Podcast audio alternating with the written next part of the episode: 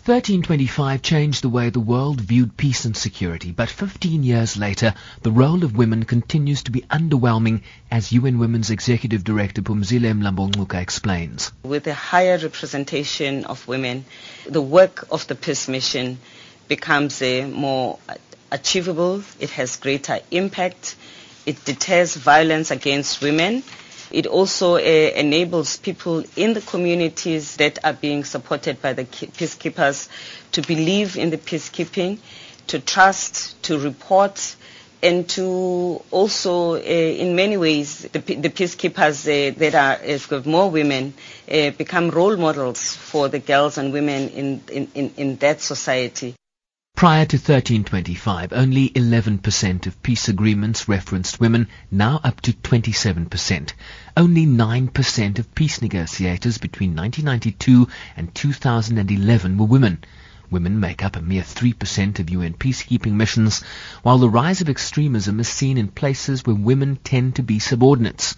Radhika Coomaraswamy is the independent lead author of Preventing Conflict, Transforming Justice, Securing the Peace the title of the report. This study proves beyond any doubt that women um, actually uh, their participation in peace processes sustains peace processes for a much longer time. Um, that I think is one of the leading research findings um, that the sustainability is is much longer. Uh, and therefore, um, the need for our medi- mediators, negotiators, facilitators to use this information and therefore ensure that women are part of the peace process. The UN Security Council expected to commemorate Resolution 1325 later Tuesday. Mlambo Ngcuka again.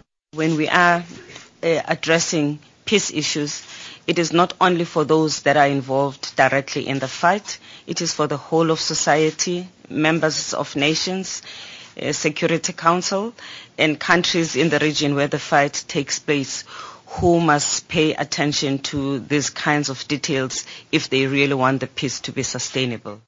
In a world where conflicts and violent extremism pose a quantitative threat to the achievement of the Sustainable Development Goals, this report calls for a more substantive role for women in the power structures of society, the result of which would lead to less conflicts, quicker resolutions towards peacemaking, and, when achieved, a more sustainable peace than if men had done it alone.